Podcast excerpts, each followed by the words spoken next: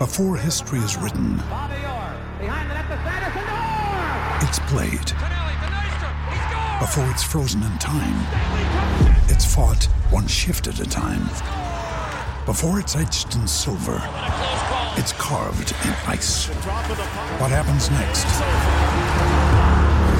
will last forever. The Stanley Cup Final on ABC and ESPN Plus begins Saturday.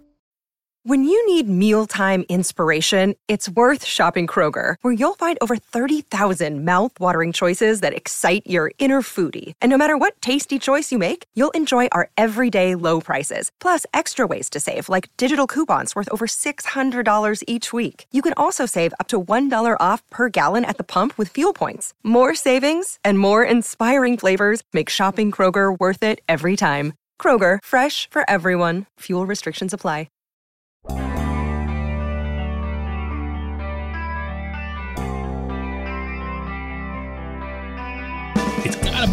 Least a little tempting, right?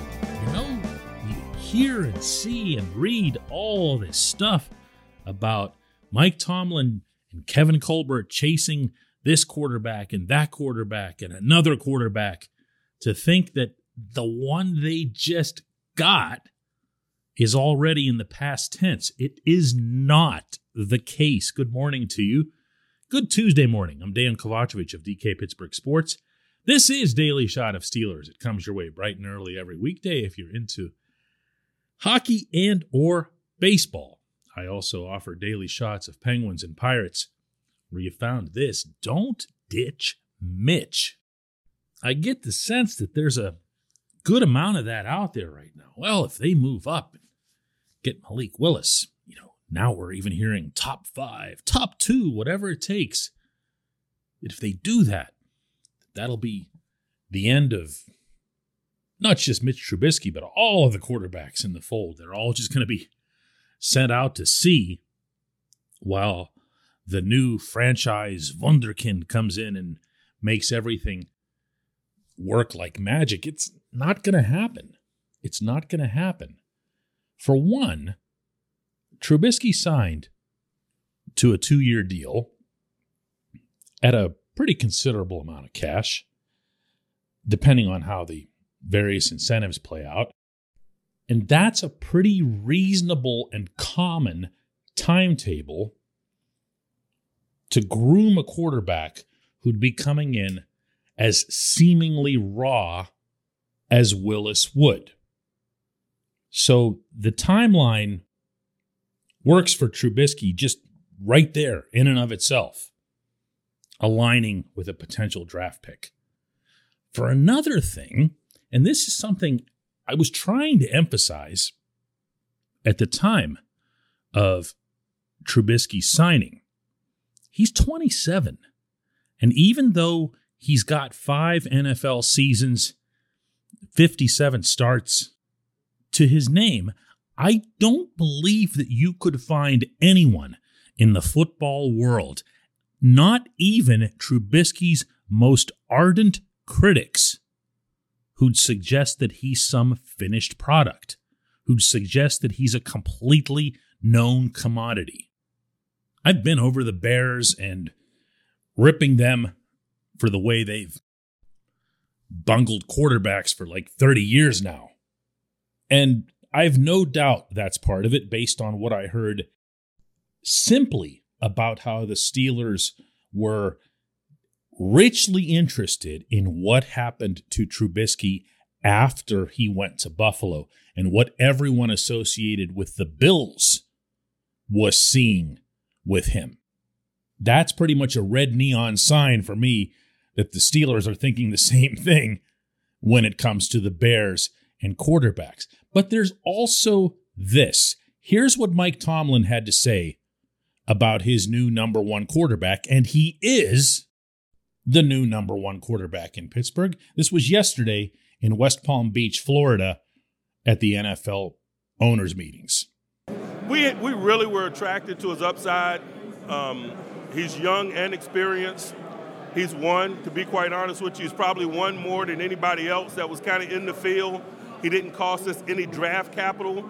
It allowed us to maintain all our picks, and you guys know how we feel about building our team through the draft. And so there was a lot of things about him that was attractive to us. The winning thing, I'll be honest with you, is not something that I had really thought of. It's not something that I'd stacked up against other potential free agents. Certainly not in the specific context that the Steelers assigned to themselves, where they just did not want to get involved in these big names and sending out a bunch of draft capital. But Trubisky did do a fair amount of winning in Chicago, notably in the 2018 season when he went 11 and 3 as a starter and made the Pro Bowl. So there's that too.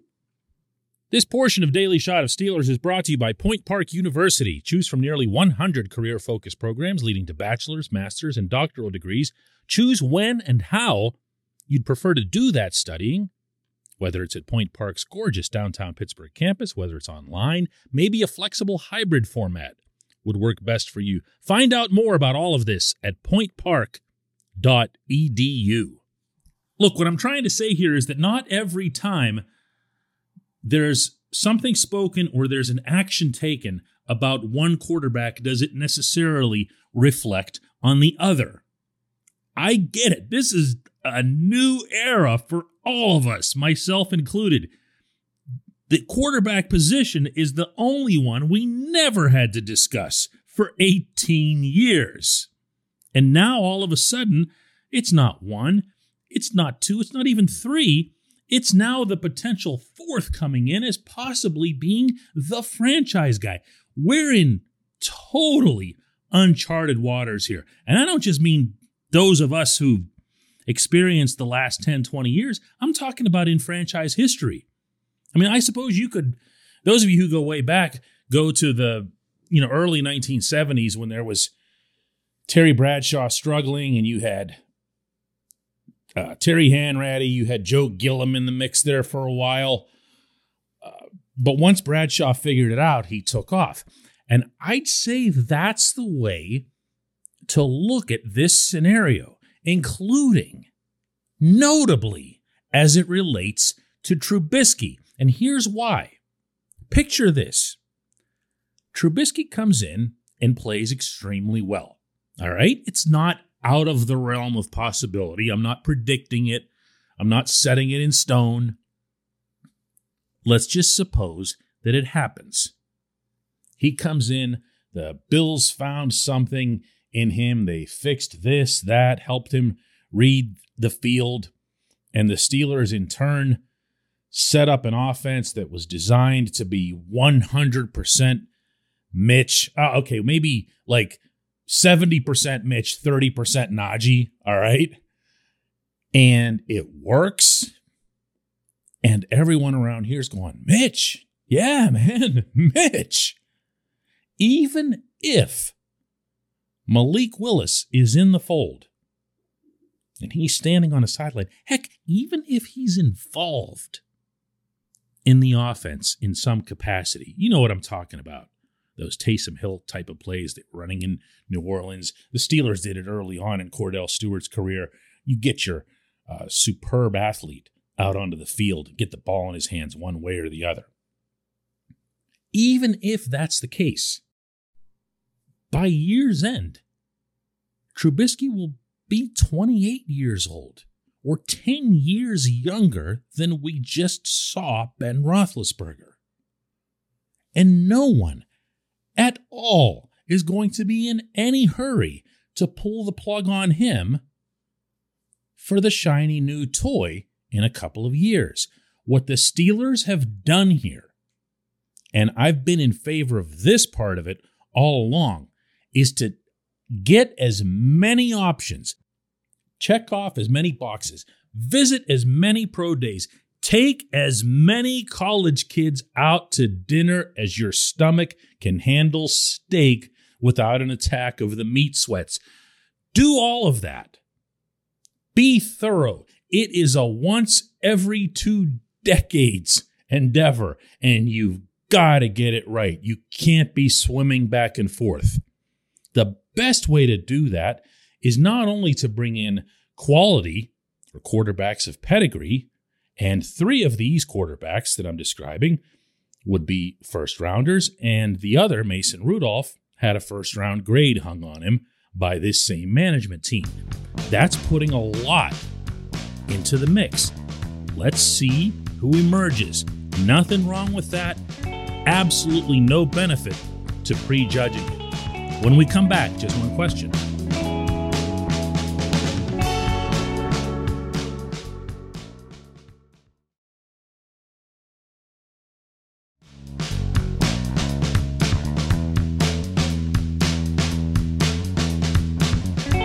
Welcome back. It's time for just one question, and today's comes from Cole Evans. I feel like prefacing here because Cole is someone who's been writing me quite a bit about Mason Rudolph for a while now. And so the moment I saw Cole's name come through, I'm thinking, oh, here we go, here we go. So here, in fact, we go. Cole asks, is it fair to say now, DK, that these coaches were never comfortable with Mason Rudolph being the starter? You know what, Cole? If you want your W here, you can go right ahead and have it, my man.